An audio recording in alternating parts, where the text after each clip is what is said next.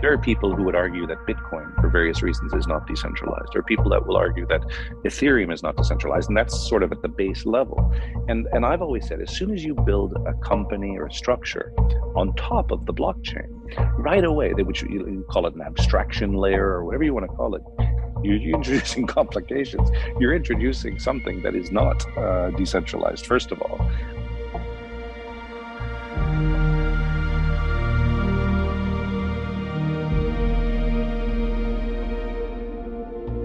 Ladies and gentlemen, cyborgs and Luddites, welcome to the Hybrid Times podcast. I am Jaakko Tapaninen, and in this show I will try to make sense of the world in which the line between the physical and the virtual is quickly disappearing. This is a special episode that I'm co hosting with my friend Marko Ahtisaari, who is an entrepreneur, investor, and currently the artistic director of Helsinki Festival. Together, we're doing a series of podcasts on Web3. In this episode, we talk to Kevin Abosch, a conceptual artist who sold a photo of a potato for over a million euros, put himself on the blockchain, and is currently algorithmically designing wall hangings for a Helsinki festival. We spoke to Kevin about his journey as an artist, of his experiments with blockchain and NFTs, and his take on Web3. This podcast is brought to you by Great Point, it is a strategy and content consultancy I founded to help boards and executives to build strategies, strategic content, and to crystallize their thoughts. You can find out more about what we do at greatpoint.fi. This podcast is also brought to you by Sofia Helsinki. It is a co working and event space in the heart of the Finnish capital. It is stunningly elegant yet homely, and both the atmosphere and the food are first class. At Sofia, I can focus on deep work, hold meetings, organize events, record podcasts, have lunch, or just hang out. If you'd like to learn more, head physically to Sofiankatu 4 or virtually to sofiahelsinki.fi. This episode is also brought to you by Helsinki Festival, that kindly helped us to organize this interview. Helsinki Festival is the largest arts festival in the Nordic countries and is back this August in full force after the COVID years. And now, we bring you Kevin Abosch.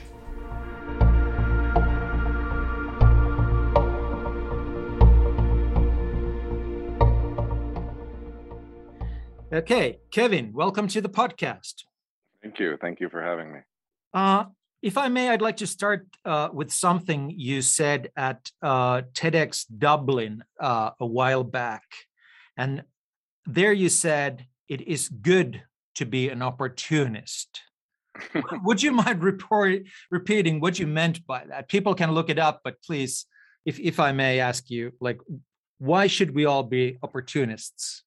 Yeah, well, I mean, I, I mean that in the positive sense of the word. There, there's obviously a, a, ne- a negative sense of the word, but I think that uh, opportunities uh, present themselves uh, constantly. And uh, I think it's important to go through life uh, making sure that you we're receptive to them. Um, and they can come in all sorts of forms. Sometimes they're obvious uh, but uh, frequently they're they're not so. And they can be found in unusual uh, unusual uh, circumstances and unusual places and unusual times in our lives. And i just think uh, there's something to be said about remaining open to receive opportunity. So opportun- opportunism in, in this very healthy sense of the word. Are you naturally like that or do you have to remind yourself that you should, mm. should be an opportunist yeah i, I mean uh, i've certainly had my my ups and downs uh, uh, with respect to general happiness uh, I've, I've gone through periods of, of, of, of sadness like we all do um, uh, at anxious times that bordered on depression. Um, but uh, I, I, I, suppose I feel like I, I, I learned from my father uh, the the old uh, glass half full or half empty uh, analogy. Um, it, my father always referred to himself as a realist, uh, but I felt that that realism was sort of skewed towards optimism, um, and and I, I guess uh, I, I just I, have I've always felt uh, that I was I've always been cognizant that there are those less fortunate, those in circumstances, uh, you know, horrific circumstances, and that I wasn't one of them. So uh, perhaps because I always keep that at the forefront of my mind, uh, I'm I'm a generally uh, you know happy happy person. One more question regarding this: uh, Does I mean to be an opportunist in a positive way, don't you have to be an uh, an optimist? Um, you certainly need to. That's a it's a good it's a good question. Um, uh, there are there are those people who believe that everything is predetermined. There are those people that believe that uh, their successes or the, the opportunities that present themselves are more a function of their own uh, self will. Uh, I'm not of that latter school. I'm I'm of the belief that uh, things are not necessarily in my control, uh, but I can mm, I can I can put myself uh, in in the in the in the uh, what do you call it? Not the, the space, the direction. I, I can put myself in the line of fire, if you will, of positive events by moving forward in positivity in the right direction, um, mm, but not tr- not but not ever um, ta- taking ownership of of that strategy. In a sense, uh, I, I wouldn't want to say that the good things that happen to me are a function of of my own doing. Um, I also wouldn't want to uh, get into the rut of uh, um, being proud of my own sense of humility. That, by the way, is a, is a is is a killer. Uh, I think I think, uh, and I mean, and, and a lot of what what you're touching on there brings me, um, you know, very, very quickly to times where I've felt helpless uh, and utterly, um, you know, uh, paralyzed uh, due to circumstances in my life. Um, and, and and and then and then understanding the Jungian uh, cycle of inflation of ego uh, that that brings us uh, on the one on the one side where we're feeling very good when things are going well, and there's this there's this sort of this human inclination to pat ourselves on the back and take ownership of these successes. And then, of course, when you're at the bottom of the cycle where you're feeling absolutely deflated and uh, and then with nowhere to go, you can sort of only go up. And so, in general, I try to um, I try to keep myself in that in that trough state at the bottom of the cycle, um, because I know that as you start to as you start to uh, take these uh, the good things for granted, uh, you're you're we are on your you're well on the road towards another letdown. so, uh, I mean, these things we're talking about are, are always uh, at the at the front of my mind. How did um, Kevin for the Helsinki audience, and you're you're bringing a, a, a beautiful, unique series of work uh, to the festival. You've defined the Helsinki Festival's identity. But for the audience that doesn't know you in Finland, how did how did you how did you start as an artist? When did you mm. know or decide that you were an artist? Well, uh, from a very early age, uh, as a child, I was I was fascinated by the idea that that being an artist was a was a life choice.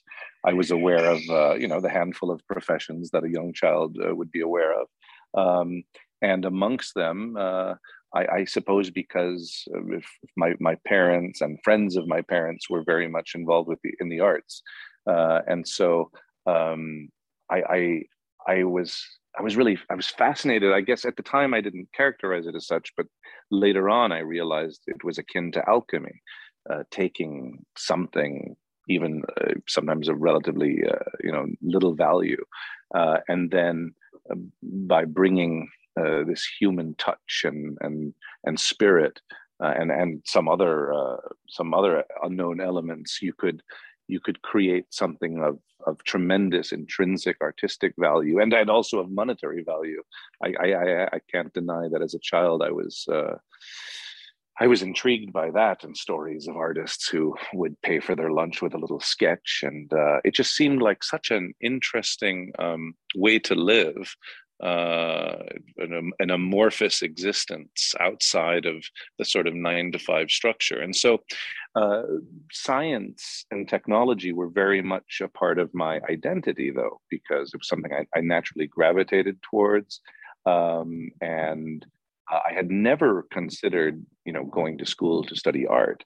Um, that uh, that just uh, it, for me it was like I was going to be an engineer, I was going to be a biologist, something in the sciences. Um, and then uh, as, as, I got older um, and, and, and went down that path studying microbiology, I realized that the answers, uh, or sorry, I should say the questions that I wanted answers to, uh, could I could not answer them away with science. There was no mathematical equation. There was nothing I was going to learn in a textbook um, to answer uh, the pressing questions I had about uh, who I am, why I exist, what's the universe like, where does it end, and if it ended, what's on the other side of that? All these kind of questions we, we all have. And so I and I realized at that time that art could bring me closer to um, answering those questions. And so I can tell you exactly that the point where I, at, at, at when I identified first time as an artist was 1989.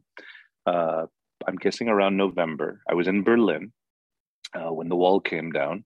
I had been, uh, I had been, I had been making art, right? I mean, I look, I'd been making art since I'm a child, as we all do, but it wasn't until 1989 that I decided to to move forward, and from that point, making art with the intention of making art, and uh, I've, I've, actually been discussing this. I was just in Berlin, so the, I was thinking a lot about this. Um, that point where you first answer someone when they say, "Oh, what do you do?" and you say those words, uh, "I'm an artist," and you say it with with confidence. You're not just testing it out. You know, you're you're not uh, you're you're, you're some you, you might be shy or you know, but just no, I'm an artist. I'm I'm not ashamed of this. and I and the reason I say ashamed is because there was a time uh, when I thought that being an artist was not a noble profession. I thought teachers and doctors these were these were uh, pillars of society, and they brought tremendous value. Um, uh, to society. And then I and I thought, man, artist, it's almost a narcissistic endeavor. You're toiling away, doing your own thing, expecting people to come and look and shower you with praise or and then, and then someone said oh no but you know you you you can create beautiful things for the world which i also thought was saccharine and, and disgusting like you know like oh that's all i am i, I create pretty things and no no um, of course not all art has to be uh, pretty um, but over the years, uh, primarily I'd say with my photography, um, my portraits of people, which I actually don't really consider part of my practice as an artist. It's more of a uh, I guess it's sort of a hobby, but my portraits of people, photographic portraits, um, I saw quantifiably how I could impact people's lives. Simple as uh, uh, I could take a portrait of, of, of, a person and they look at it and were deep they were deeply moved and they they would say to me uh, i didn't i always wanted to be that person and now that i see it i realize i can be and that was a function of removing the masks of identity and artifice and persona and reputation um, and and and it's uh I, I, mean, it was sort of like therapy. I was, I was working in a way like a, like a, like a therapist, uh, or I'd take a photograph photographic portrait of of uh, of a woman's father, and I say a woman's father because I never saw this happen when I photographed uh, a man's mother, but frequently I'd photograph a woman's father, and when she'd see the subsequent portrait, I wouldn't hear from her for a week or two, and then I'd get you know long two thousand word uh, email explaining why they were sorry that they hadn't gotten in touch with me uh, quick, quicker, but they were taken aback by the portrait. And, and the language was very similar. I, I would say one out of 10 portraits of a woman's father, I would get this response. They would say, um, I'm not afraid of him anymore. Uh, I know he's not a monster anymore. Now, you can imagine that's sort of takes your breath away to even hear that type of language. Um, and and uh, and I think that's because my treatment of the subject, not just human subjects, but potentially uh, inanimate objects as well, um, I I'm trying not to get in the way of it myself. I'm trying to remove myself from the equation. And with people, I think there's a vulnerability. There's a vulnerability that comes through. Um, it's a vulnerability that I may not have ever realized existed until I I, I suffered my own period of uh, sort of a mental breakdown uh, when I was forced to realize how vulnerable vulnerable we were. But what's interesting is sometimes I think people might think of the term, the word vulnerable and weak, uh, weakness as being synonymous. But in fact, um, owning and acknowledging this fragility, this vulnerability is about the strongest thing we can do as humans. And so when you see that in a portrait uh, where someone, you know, they look good, you know, they look good, but there's also this uh, uh, this vulnerability. I, I think it's uh, it's a, it's a very it's a very powerful thing to witness in a, in a portrait of yourself or someone you know you're not calling your uh, work as a photographer art others mm-hmm. might but you're not you're saying you're a psychiatrist or or it's almost you're calling it a hobby but what did you mm. how did you venture into other forms of expression uh, yeah. after after or or while you were doing photography well, I mean, I, I think um, I had I had been working uh, across a, a, number of, of mediums, uh, media before photography. I was painting. I was uh, doing sculptural work, uh, installation uh, work. Uh, I kept coming back to photography. I just had a strangely innate understanding of the of of of, of of the of photography. Uh, I, I, didn't study photography. I um, I just can't explain why I have this natural relationship with a with a little machine that at the time you threw a roll of film into and had to process it and et cetera, et cetera. Uh, it's just a straight. It was it was it was effortless for me. Using a camera is like breathing. I suppose it's it's like someone who's um, um you know can just take a take mud off the ground and then paint a you know photorealistic uh, painting. I just if I can visualize it in my head, I can with the camera uh, achieve that. But it's not. It, it it's. I, I also. Uh, I always push back, sometimes very aggressively, when I'm characterized as a photographer. I don't want to be called a photographer. I think it's really limiting. Um, I think of myself as a as a conceptual artist, and uh, I happen to work with photography. I've had periods in my life where I primarily work with photography, but I'm just as comfortable working um, with uh, with the the immediacy and then the directness of uh, of paint on canvas.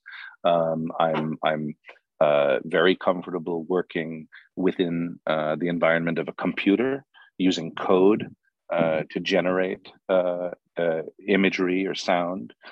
Um, and so it, it's it's just all one big uh, it's just one big creative party, if you will.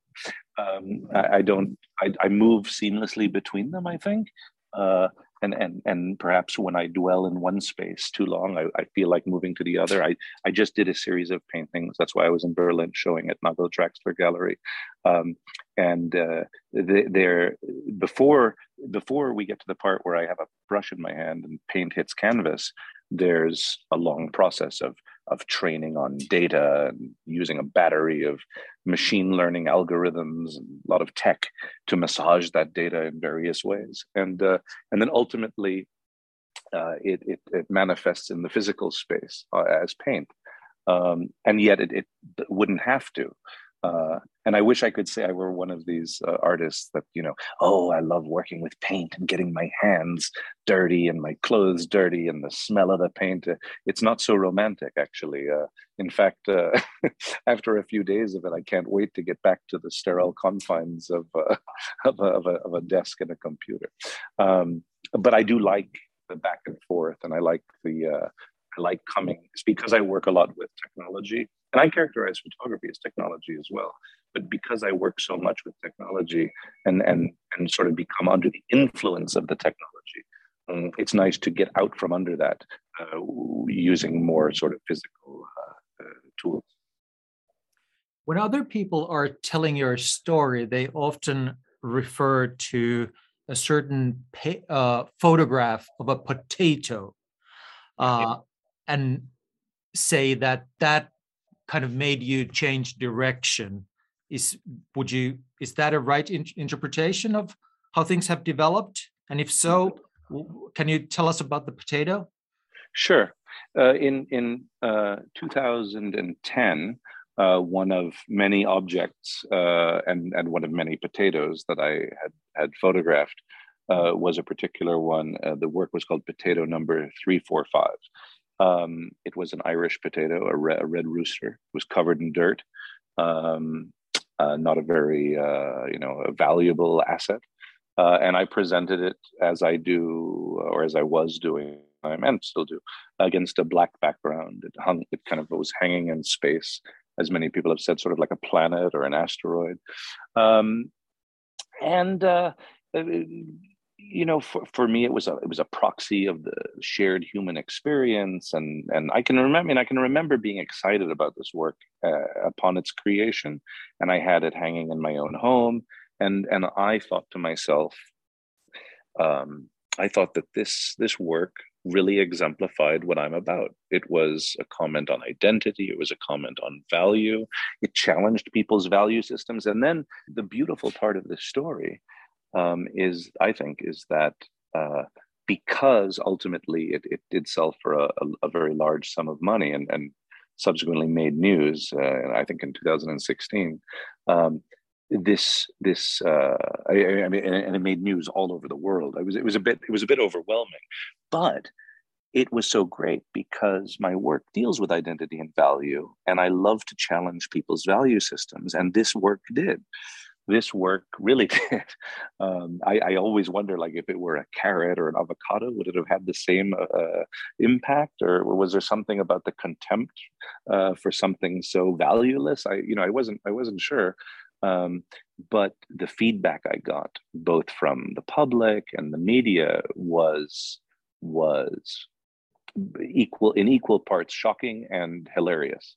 Uh, I mean, I, I, I, can remember for at least a couple of weeks uh, having pains in my stomach from laughter. Uh, from the from the, the, the correspondence I would receive, you know, whether it's someone who, uh, you know, again writing thousands of words uh, about uh, the Illuminati and and you know alien creatures dwelling in my work and reptilians and then other people uh, who just related for whatever reason uh, to the to the to the to this work um, it was and the criticism uh, the criticism people criticizing me that i sold a work for uh, you know so much money uh, and then the cliches come out. Oh, this is a case of the emperor's new clothes. The doll, the the, the buyer obviously had more um, uh, uh, dollars than cents. Ha ha ha. You know these these very trite uh, uh, uh, comments that I'd receive. Um, I found it really amusing, and and and, and so uh, this was not. I didn't create this work. There was no strategy. Um, to move my career in one way or the other. But I will say that it was nice um, that I was getting recognition for work uh, that I considered my artwork because a lot of the attention I would receive were from my portraits. You know, I'd photographed a lot of famous people, and understandably, portraits of famous people, especially you know if they look good and they get and they're published here and there, they garner a certain amount of attention which I understand. But I also was aware that this could really retard my um, my growth uh, uh, or, or, or, or the appreciation of my work or the acceptance of me as an artist in certain circles. Um, and it, it took years for me to become comfortable with this.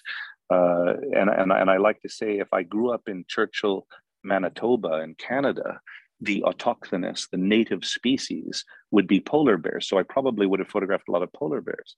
But I was in Hollywood and the autochthonous, the native species, are famous, you know, celebrities.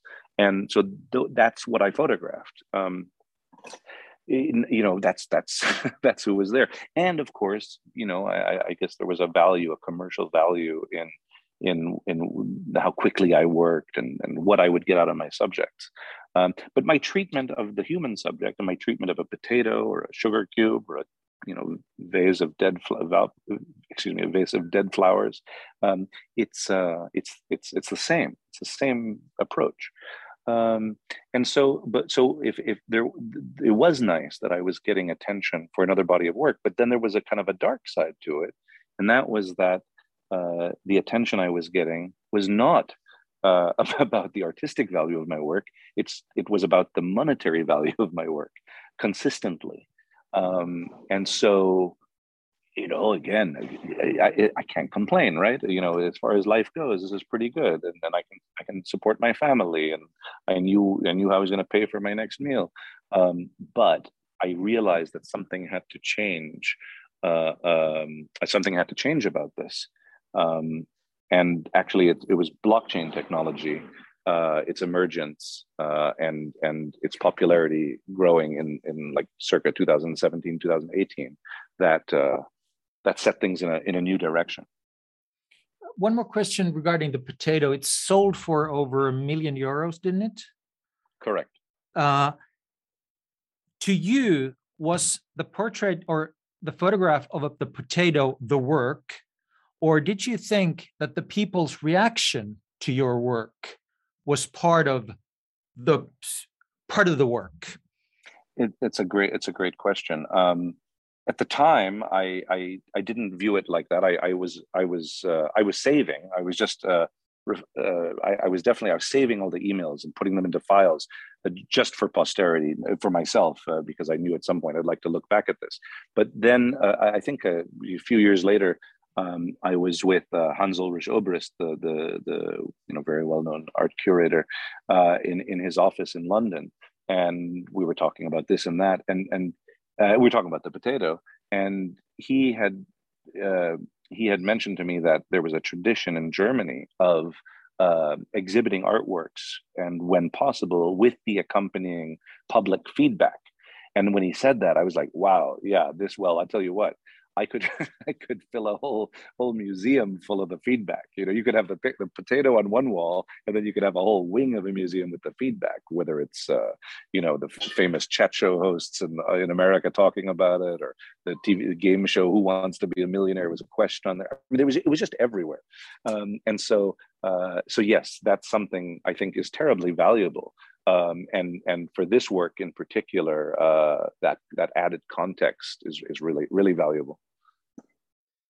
And you you mentioned 2017 18 blockchain, and at that little bit dot dot dot you decided to put yourself on the blockchain in the form of a token yeah. with this work I am a coin. Can you and also in the physical world. Can you talk a little bit about that process and?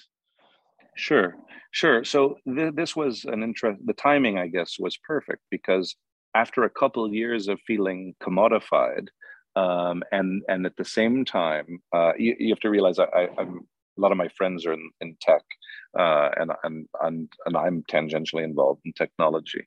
Um, so it was this period where uh, when when blockchain technology was was uh, was really taking off, and uh, a lot of people in the tech sector were doing uh, something called uh, an ICO, an, an, initial coin offering.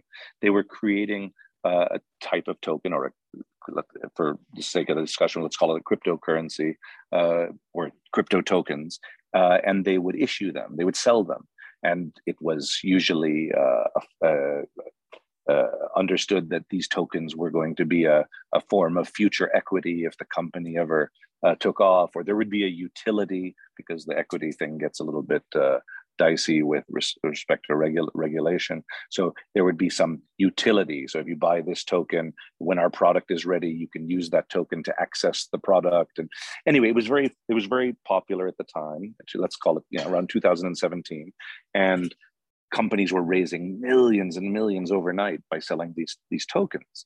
And and i was aware of this and uh, i even had friends uh, i won't name names uh, with Marko we have a mutual friend. He, he had he had approached me and said you know i, I want to raise uh, you know some money. I'm thinking about doing a, a an ico and uh, and he was talking about because I because I I think in the, overnight I could make like twenty five million dollars. I said, but it's funny because last week you were saying you just wanted to raise a million, You know, so what, what are you going to do with all that extra money? Like, it was a weird attitude. It was like uh, people were just feeling like they could print money uh, with no uh, with no, no, no sort of uh, responsibility about how that value might be brought back to those who who bought their token. In any case, I, I would have been very aware of this mechanic, and uh, and I looked into how one would create their own token and the, the coding, the contract that you would deploy to the blockchain, all the technical stuff.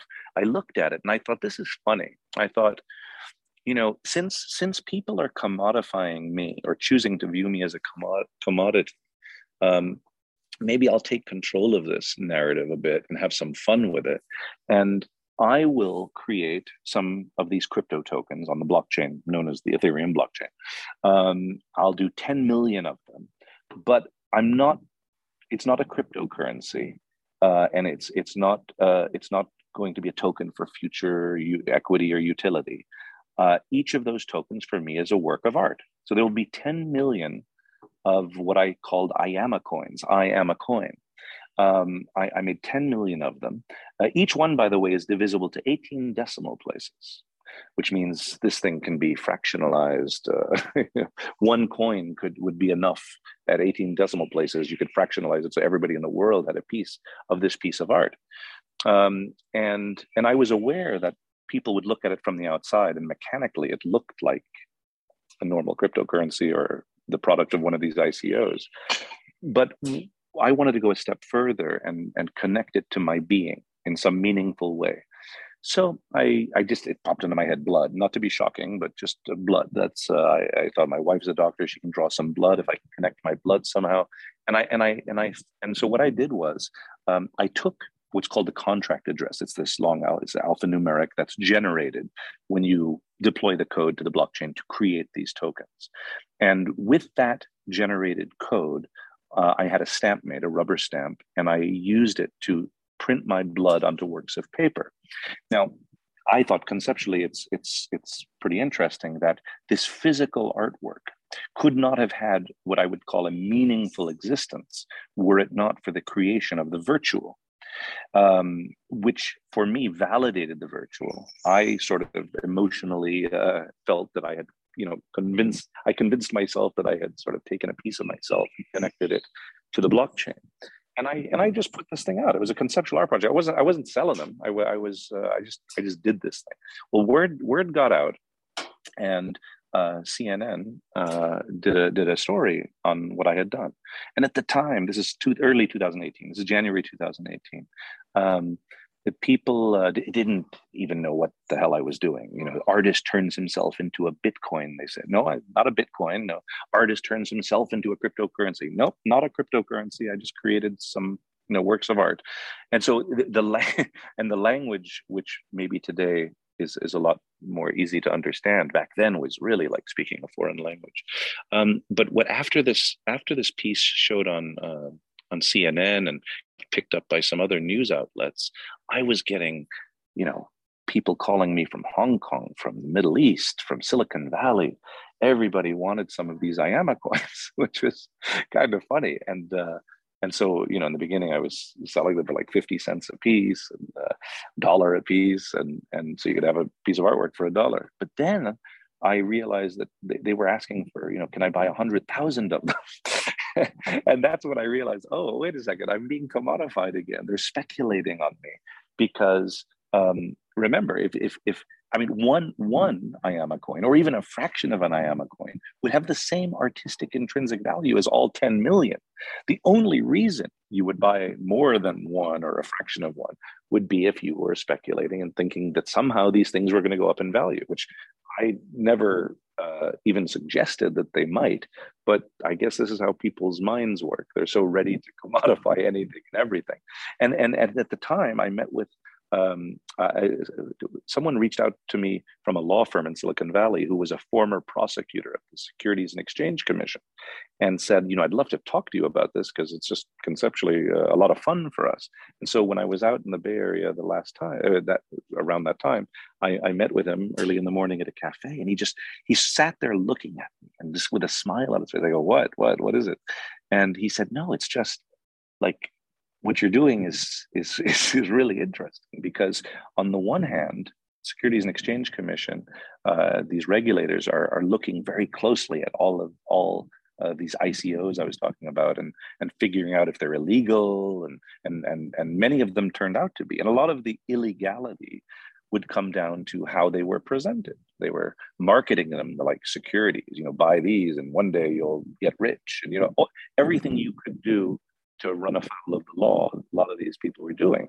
And and I said, well, listen, tell me, you know, in no, you know, fuzzy terms, what I need to do to make sure I don't run afoul of the law. And he said to me, well, one, you don't market it like a security. I'm like, well, I, well, I wouldn't. I said, it's art. He goes, no, I know, I know. I, and he said, I don't think they would want to, you know, nobody would want to touch you with this. You're, you're a well-known artist and this is your art, you know, let's keep it like that.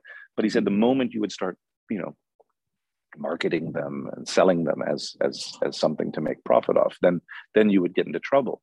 And I said, well, yeah, I said, I absolutely understand that. And I never will. And, and uh, actually, you know what? This guy I spoke to before I went on the CNN, because I can remember uh, he found out about it from someone else because he told me, I told him I was going to go into CNN and he said, um, make sure you don't say anything on there, uh, you know, like that this is an investment. And I said, no, no, I, I don't. But then I thought to myself, but people do buy art as an investment and i have no control over that. You know so i, I thought people buy art because they want to experience in it uh, uh, they dwell in the same space with it. That's one reason. Another reason is as a form of social proof or validation. And the third one's investment. And usually it's some you know a combination of two or three of these. He said don't say investment. And i'm like okay i won't. But i mean I, I can't pretend like I don't know that people don't buy art as an investment. Just don't say investment. So that word became, I was freaking out about. Like I just, it was this word that must not be said, uh, no matter how innocent, because it could be used against me at some point. And I sort of made the way I'm talking to you about it right now. I just, I just, I'd make a joke about it, but I, I have shared that story because. Uh, you know, even today, uh, regulation is a is a big issue. Um, but I think as an artist, uh, I'm I'm I'm outside of this jurisdiction somehow. People love to talk about crypto and uh, NFTs, of course, but also metaverse has become a very popular word. And I'm just wondering, like after that experience doing I'm a coin, did you think or feel that you had a presence in another reality? Also in addition to the physical one. Yeah i mean okay so in retrospect uh, people call me a pioneer.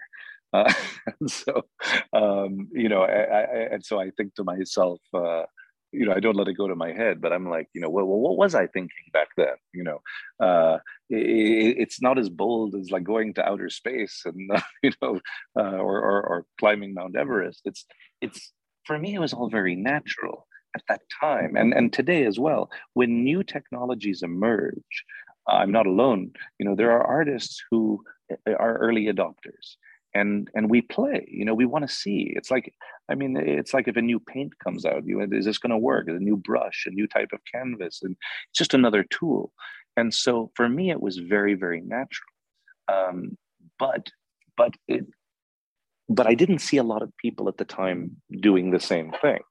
And my friends were humoring me um, they, uh, in a polite way, but uh, nobody seemed to be, you know, especially excited about it. They were just more kind of curious as to what I was up to.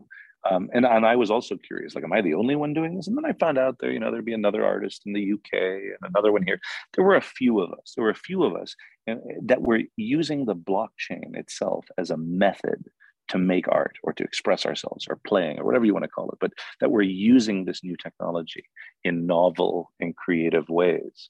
Um, and then you know, a little bit of press here and there and they say what's your next project? And I, I, kind of at the time for some reason resented the question and i said i don't know i may never do another project with the blockchain. And then a few weeks i would uh, later i would and and you know, what's your next project? I don't know that that could be it i may never do it and i just i just i kept on finding novel uses um, uh, within this playground and, and i still think of it as a playground um, you know, it's it's a technology, and and this particular playground has tremendous practical application. Um, it's just not how I use it. I use it frequently for impractical application uh, and, and uh, emotional application. Um, and I guess, you know, I would, I, I would, I, well, I, I, I'm a, I think of myself as an honest person, but uh, uh, I, I, I, I would be lying if I if I even suggested at all that I and that I anticipated any of what's happening now.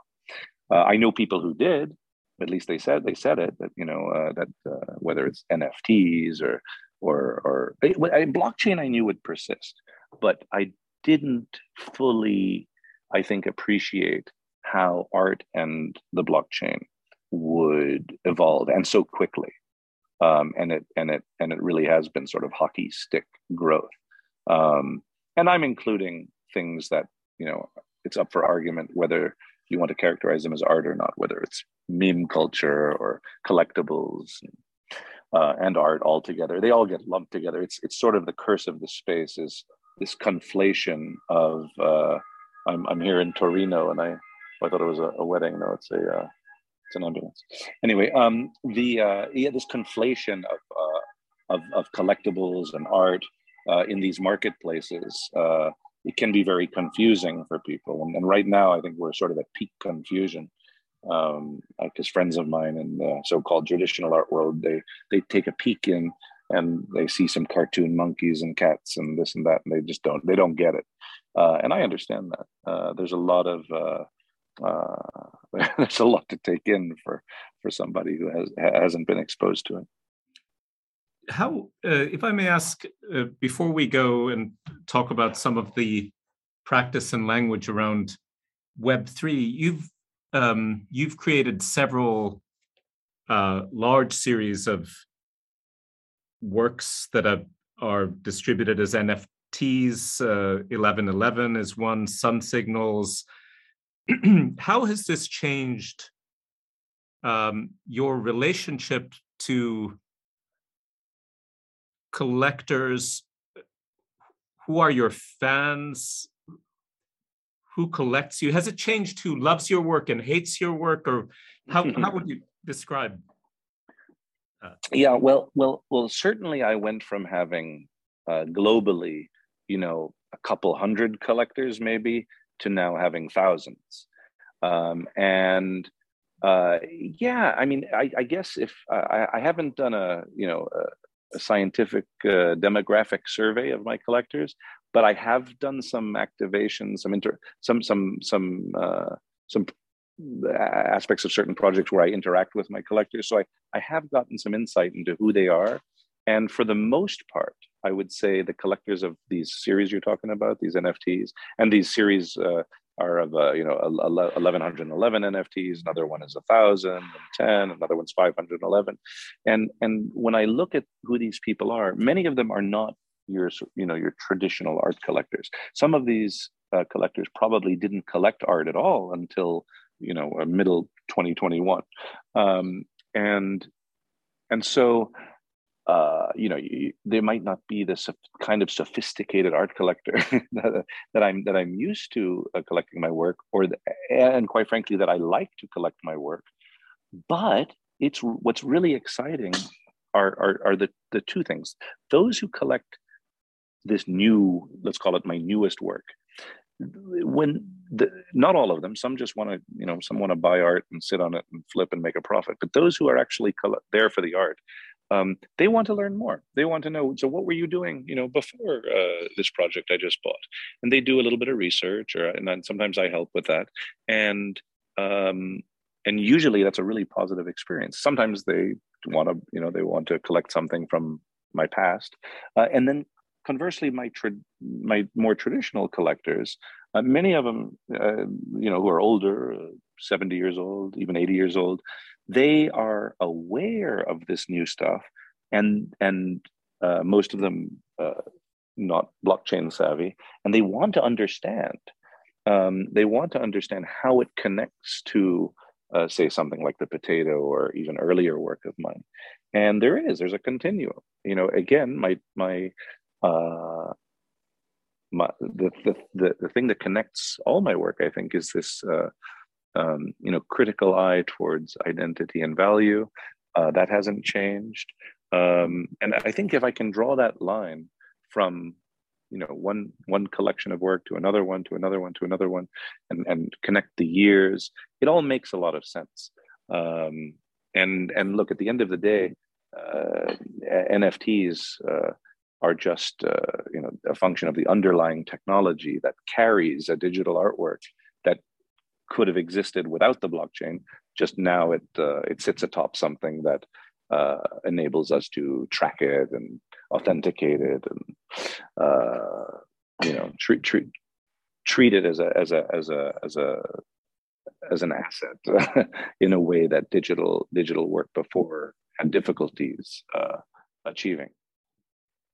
How how are museums and traditional I don't know if you could call the traditional art world mm. reacting to the NFT work? You mentioned some of your older collectors and the curiosity, but maybe the institutions. Sure. Uh, I'm happy to say that uh, some of my favorite institutions um, have been have been quick to, uh, you know, get, to, to take a look at what's happening. In in many cases, to uh, stage uh, exhibitions. Um, my first project there, uh, in the big one in the crypto space that I am a coin had a couple. Uh, well, I had those prints with blood. I also had some uh, some other uh, physical works, um, and those showed in the Hermitage already in 2018 in St. Petersburg, and and then after that, I've shown at the Jeu, Jeu de Paume in Paris, uh, the National Museum in China. I've shown like so. I mean, there are there are institutions who are um, you know, it's a function of their directors or their curators that are much quicker to one understand what's happening, contextualize it, um, you know, within their own value system, uh, separate what they would characterize as quality from lack of quality or significance from lack of significance. Um, and and so I and I find myself in in uh, in a number of shows. Um, also, the, the, gallery that I work with in uh, in Germany, they, they have galleries in Berlin, um, uh, Cologne, and uh, Munich. They are, uh, they I think they were certainly one of the first, uh, as well, as well as Kate Vass Gallery in Zurich, and I, mean, I can name a few that that were already showing uh, crypto work and NFTs as recent as, as early as 2018. So, and then I can also point to a number of cases where you have museum directors who say anything crypto is a scam, uh, and you know that uh, NFTs are are. Are, are just inherently corrupt and the people who make them are corrupt and it, you know but all the i i find i mean i would I, 100% of the time all the negativity that you that i might come across it's coming from a place of fear. And the fear is the fear of the unknown which is sad because uh, uh, if there's a if there's one kind of uh, cohort of of citizens that you would hope would be open enough to uh, uh, you know take a critical eye to uh, I mean, this is the thing. Some people would call it an art movement. Some people say it's not a movement. Uh, but whatever is going on, it's significant, and, and uh, I think it it demands uh, some attention at, at, least. But we'll see. We'll see in two three years what uh, the nomenclature is very confusing. I, th- I, think the media hasn't done any favors to um, uh, to the scene in general because as as as to be expected, most stories only happen when there's a big price tag attached to them, uh, which is sad. Uh, and so then and then you have the public and you have uh, a community of artists who have a, a really skewed, uh, uh, sort of incorrect view of what's happening. Because if I just read the if I just read the paper, I would think, okay, so I make a few NFTs and the and the money comes flying in. Well, in my case, you know, it did, but I'm also a fraction of a fraction of a percent uh, of of of people or companies uh, where this is the case, and and this is, I think, um, this is something that's creating a lot of tension now and will continue to is look for artists i can say in the united states for those who identify professionally as artists um, again it's a fraction of a fraction of a percent who make more than $10000 a year so they're sort of at the poverty uh, poverty level uh, uh, outside of that and so the great uh, promise of, of the blockchain uh, to democratize uh, access to uh, success, and it's going to bring in. Uh, you know, it'll be uh, gender agnostic and race agnostic, and you know, it'll be great and creative sovereignty and all these positive sort of utopian um, ideas about what is going to happen now with with bringing artists onto the blockchain. statistically,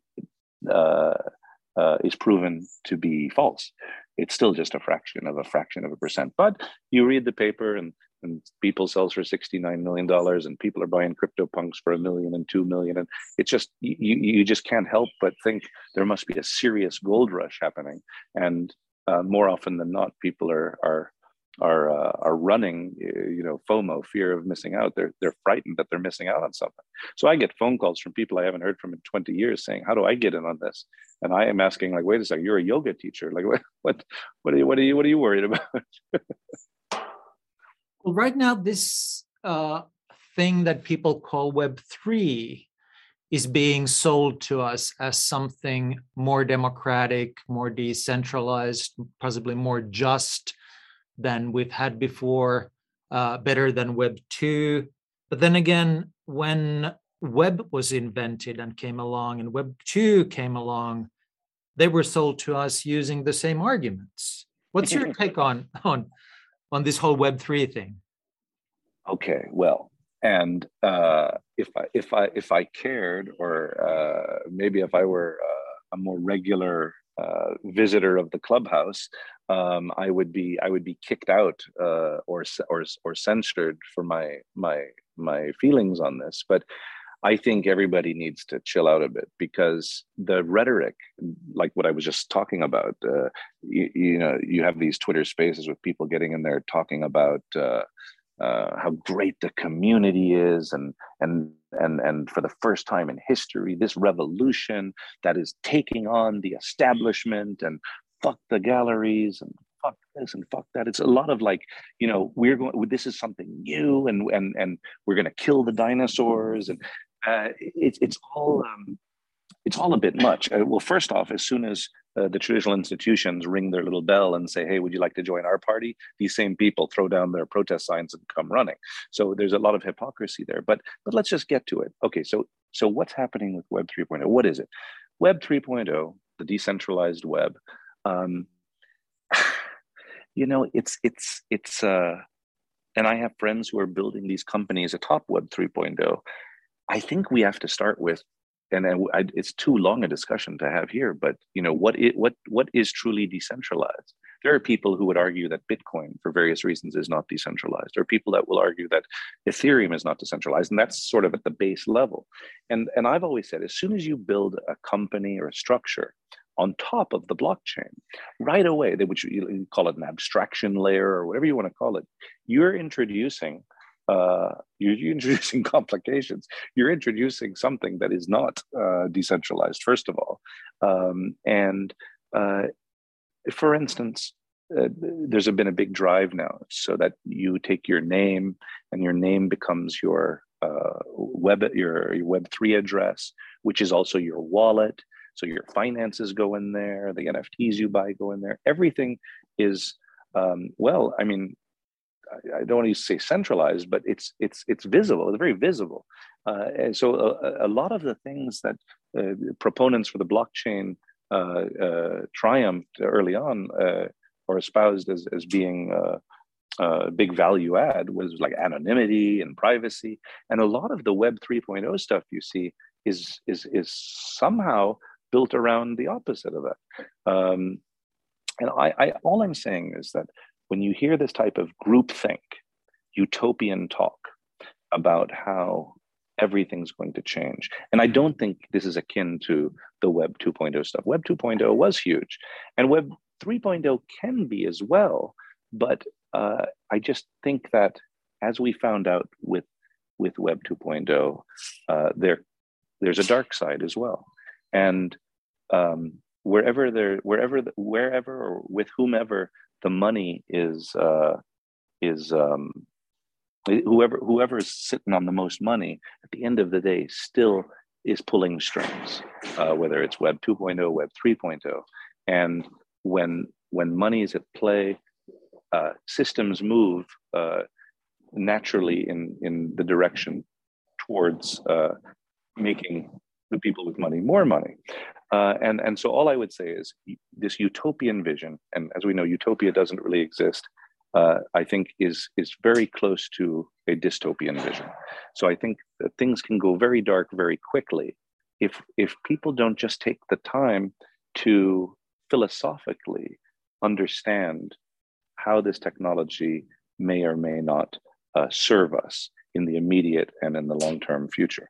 And, and, and as obvious as that might sound, I believe that since things are moving so quickly and there is so much money at stake, I have, I have, uh, uh, I wouldn't say friends because they're not friends, but uh, acquaintances and you know people I come into contact with, who are at the top of this food chain, and are smart and loving people, but things are moving so quickly. I just don't think they've I don't think they've thought it all all through, and and they and they uh, uh, they're at the top. I, they're, you know, they're they're influencers. I wouldn't call them cult leaders, but but they're certainly they're certainly figures that others look up to, and again, groupthink is uh, is is is has, has always proven itself to be dangerous. And I find myself some in in, in rooms, uh, both virtual and physical, um, in which you know I, I, choose sometimes to bite my tongue and sometimes I don't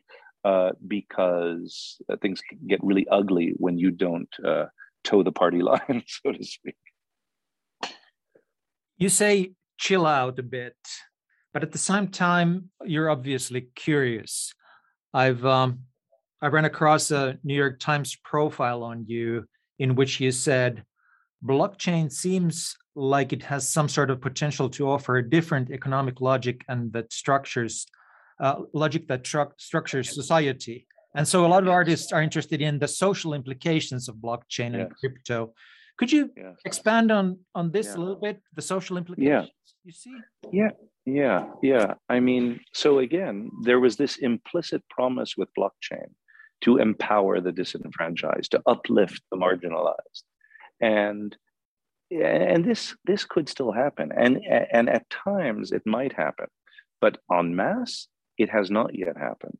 Um, it's it's still uh, at least with ethereum uh, it's very expensive to transact. Uh, uh it's just not just technically it's not uh, it's not uh, it's not up to the task of empowering people who actually have no money. There are other newer blockchains, other solutions that that might be better equipped, um, but the I said that in 2018, and and and I was kind of optimistic. I'm a little less optimistic right now, um, just because I see on a daily basis um, who is benefiting from the blockchain and I also see those who suffer because of the blockchain and the communities that have propped up the blockchain or, or that or that build up around the blockchain and they buy in. So it's like, you know, some some kid comes off the street and sees a lot of cool, happy people that are excited and talking about the revolution and they don't have anything else going on. So they, you know, they pick up a sign too and, and they hang they hang out and uh, it feels good. It feels good to be part of a tribe it feels good to be part of a community and and most people i don't think do their own thinking they just uh, they they hear someone else who they believe is is a is a sound thinker and and and just kind of take on uh, they take on these ideas and buy into these ideals.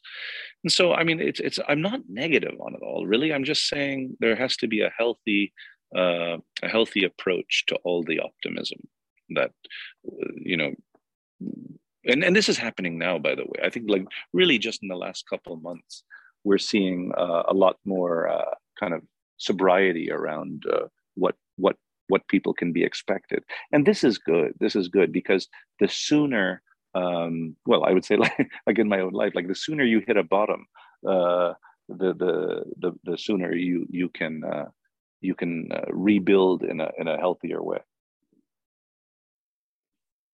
Now, if we fast forward to the present and your newest work, um, yes, you've done um, now the your exhibition of paintings in in Berlin, and you're coming to Helsinki Festival uh, in in August this year uh, with a beautiful series of work uh, inspired, based on, built on a Finnish tradition of ryijy or wall hangings. Can you say a little bit about the how how this came about? This is obviously a collaboration, and it's been a pleasure working you on with you on this, and your yeah. excitement, which uh, is contagious. So that I am excited. I am excited. I am a uh, I am a huge uh, fan of Finland and the Finnish people.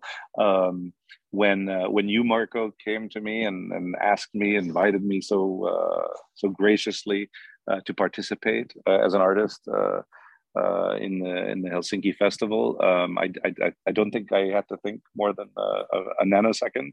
I knew that yes, I would I would love to make this work, um, and you, you know coming up with uh, the idea of doing a project uh, that sure had its genesis around uh, ryijy um, was uh, wasn't that difficult really because um, I'm I'm I'm a I'm sort of a one trick pony uh, in the sense that my workflow is sort of predetermined. Uh, I find something that's um, that's interesting to me conceptually culturally, sociologically, uh, and then I, uh, I, I, I train on it with a, with a battery of uh, machine learning algorithms, and then I work in a feedback loop as a human with the computer to distill value from it, emotional value, not intellectual value. Uh, I don't work like a scientist, even though I might at times think like a scientist and use tools that scientists and technologists use, but I'm interested in uh, I'm interested in engaging with an audience emotionally. Um, I think uh, we can agree that if you want to move people, uh, making especially if you want to move people that are that are uh, seemingly immovable from a certain position could be a political position as well that uh, making an intellectual argument or producing logical you know evidence uh, it, it, it, it, it's useless. And and yet uh, if you uh, if you provide uh, the right emotional stimuli, you can get people to move in any direction. Um, and, it, and it feels like it comes from within. Okay, so this is not a manipulation uh, that I'm trying to uh, achieve with, with the project uh, that is called RYJY. Uh, a nice kind of condensed form of ryijy, which also sets itself aside from rya, the other Scandinavian form of wall hanging, like that might be more representative of Sweden, but I think it's it's typically Finnish. Um, look, the Ria is something that uh, everyone knows what it is. Uh, they understand the tradition. They, uh, they it's a, it's an object uh, that has a long history, and uh, there's an intimacy. One could say it's part of the the DNA of society. It's part of no no pun intended. It's part of the fabric of society. Uh, but on the other hand, and I and I only kind of realized this uh, after after taking on this project is there's also a bit of it's it's sort of an object uh, a craft object that's sort of taken for granted um, not in a uh, not in a negative way not forgotten but uh, it's like you know not not uh, doesn't inspire uh, you know uh, excitement just by the mere mere mentioning of of, of ryijy. Um, so and I and I and I thought if there's a way to connect uh, the past with the future and the present, um, using my artistic methodology, this could be a lot of fun. And, and also to see uh, aesthetically, um, how could I present this and create something uh, novel um, that but but that, that that had enough maybe not obviously but had enough of the dna so that it would you could feel it right and so I don't know if, uh, yeah, Marko, you would remember. So in the beginning, I, I, I started this process um, uh, uh, where I, I, took, I took uh, at first I only had a few hundred samples of ryijy, going from around the late 1800s up until 1950. I didn't want to go past 1950 because at that point I felt that um, you were seeing we were seeing a lot of work by by artists, uh, and they were already deviating from the traditional form. The some of the traditional motifs, uh, like the partners, the, the man and wife uh, in a relationship, tree of life, animals. Some of these motifs were sort of fading towards the past. The colors were becoming a lot more brilliant, uh, as happens, uh, you know, uh, throughout the world with with with tapestries and wall hangings. Uh, as technology emerges, the the colors become more vibrant, um, and I knew that my works would be very colorful. Um, uh, but whereas most of the the ryijy that I trained on um, were not, they were a little bit more drab, perhaps. But uh, um, so so I started with a few hundred of them, and I went through this process. Right, I went I went through this ritualistic process because that's the best way to describe it. It's a ritual, and and I, as the human, decide when the work is done, and and but I this was a proof of concept in the beginning. I wasn't sure this was going to work. So what I did is I, I have a lot of Finnish friends and I presented, I sort of A B tested. I said, take a look at this, take a look at this, and take a look at this. These three, you know, I usually put them up in, in terms of threes. And I'd say, I, I don't want you to think too hard about it, but do any of them feel like ryijy? Because visually they're quite different from anything that you'd see traditionally. And it was usually it was, it was very clear uh, there was on the one hand it was like no no that one and i just and i was like hmm, that's interesting so it was while they could not communicate to me um, uh, what it was that uh, had that uh, ryijy feel to it, uh, I was able to develop a sense of what what I was doing mechanically that uh, was distilling that value, concentrating it. And so then I would come back again with another three, another three. And then finally, I was reaching a consistency where all of them were hitting. All of them were like, wow, like, yeah, that that's really, you know, and, and it's as simple as that. It was a lot of fun, actually, really a lot of fun uh, to kind of fine tune. Uh, and yet they're all very different, but there, I just, there was, there's something in the workflow even I can't really intellectualize it. I, even though I'm using tools and and and, and algorithms, uh, it's it's not it's not really a formula. Um, it's just uh, it's a it's a it's it's not a it's not a hard formula anyway. It's a soft formula, and the resultant works, uh, of which there are a hundred of them in total. Uh, I think uh, individually and collectively, uh, if if I've done my work right, are going to uh, resonate uh, deeply with Finns. First of all, I, I, I, I, suspect Finns are going to, uh, for sure, have a much deeper relationship with this work than than other people. Other people might like them, think they're really pretty or cool or this or that, but I think nobody's going to be able to um, bond with this work like Finns. And and and I remember, Marko, I was worried in the beginning. I, I was like, how are people going to receive a foreign artist uh, touching on something that is so quintessentially Finnish, and uh, and you said no, no, no, we're we're we're uh, we're okay with that. And I spoke to some other people too. I, I trusted you, but I, I, wanted to really make sure that I didn't have hordes of Finns uh, trying to burn down my home because I had uh, inadvertently offended. Uh, uh, someone or big groups of people, but it it it, it sure seems like uh, from from my the feedback I'm getting from from the Finns that I know that that uh, they approve. And and I I have had more fun with this project than pretty much anything in the last many years. And how can we, how and when can we encounter these wall hangings? Uh, well, um, we're going to have them uh, uh, placed around the festival uh, at the at the at the at different sites uh, uh, at different sizes as well. They're going to be from you know a couple of meters up to like nine meters. Eh, they're they're going to manifest in different ways too. Obviously, in the festival, uh, different materials are going to manif- are going to be uh, used for practical reasons, the weight, uh, the way they uh, interact with the wind or light. Uh, but they'll also be uh, released as NFTs. Um, I don't think we've picked the date exactly yet, but somewhere around the time of the of the festival, um, so people will be able to you know collect them, um, and also. I want to do a limited edition uh, uh, a set of them in uh, uh, what we call digital jacquard weaving. So you take these, now you have these works that are these generative works that were uh, essentially created from textiles.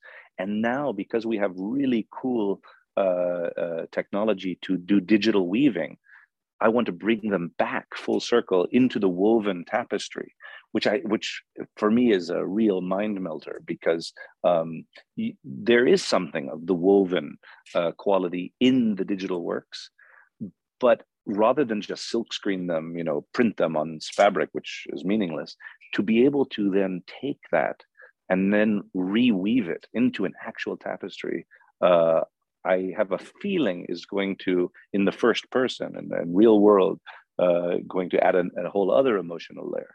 So um, yeah, I think my I'm going to be up to my my neck in ryijy for the next year at least. but will that happen by August this year or later? Uh, the actual weaving of this. Uh, yeah, that's a that's a that's a quick pro- that's a quick process. I'll I'll, I'll definitely uh, with actually I'll I'll probably have a couple of those uh, ready already by the end of June. Uh, I'm going to show some some of these works at the uh, I have a solo show in Linz, Austria, at the Francisco Carolinum Museum, and uh, at the end of June. And uh, Marko was gracious enough to permit me to to show a few of them there. So uh, I think it might make sense to do uh, to show some of the the woven ones there. There are dozens of other questions I'd like to ask you, but um, you've uh, been very gracious with your time uh, already, and uh, we I think we'll get a chance to see you in Helsinki in August. And uh, I can't wait. I'm bringing my whole. You'll be around. And, oh yeah, yeah, yeah, yeah. But before we before we see you here, I'd just like to ask you one more question because you started when you started telling about your your story as an artist. You said uh, you said it might bring you closer to understanding who you are and why mm-hmm. you're here. Have you gotten any answers through art? Well, well, uh, so so again, art doesn't offer up uh, absolute uh, absolute answers either. But I think if you think about that, you move asymptotically, meaning you are always getting closer and closer and closer. you accept that it's probably uh, and there's no there's no absolute truth. But as long as you have the feeling that you're moving closer to it, uh, you know th- this is this is what this is what I uh, endeavor uh, to achieve. And so so sure, um, I, I do, and, and my work, uh, it, it helps me keep things in perspective uh, and, uh, you know, what's important in life. Uh, things that perhaps I w- that would have upset me in the past or that I would spin on, as you say, you come to realize maybe they're they're not uh, they're not as important or or worth uh, spinning on. Um, and and look, we we we're living in a in a time right now, at least you know maybe things are there are always there are always problems in the world, but we're living in challenging times uh, right now all over the world, um, and so uh, again, on the one hand, I feel like you know it's it, it can be a little bit self indulgent all this art making, but if I can in any way um, uh, help people attune uh, their their spirit and their mind and even their bodies uh, towards um, you know attuning them eh, in a in a positive direction or or or moving people in a way that they can make positive change uh, within themselves within their family within their community within their states and then globally uh, in any to any extent uh, then it makes sense. And i feel good that, that I, I made the right choice to be an artist in the first place Marko, do you have a last question? That was mine. No, I think a beautiful way to end. And um, Kevin, we will see you at uh, Huvila in the on the shore at the festival park, where uh, your RYJY will be hanging in in big splendor, and uh, continue the conversation there. Thank you so much, Kevin Abosch. This was wonderful. Thank you. Thank you so much.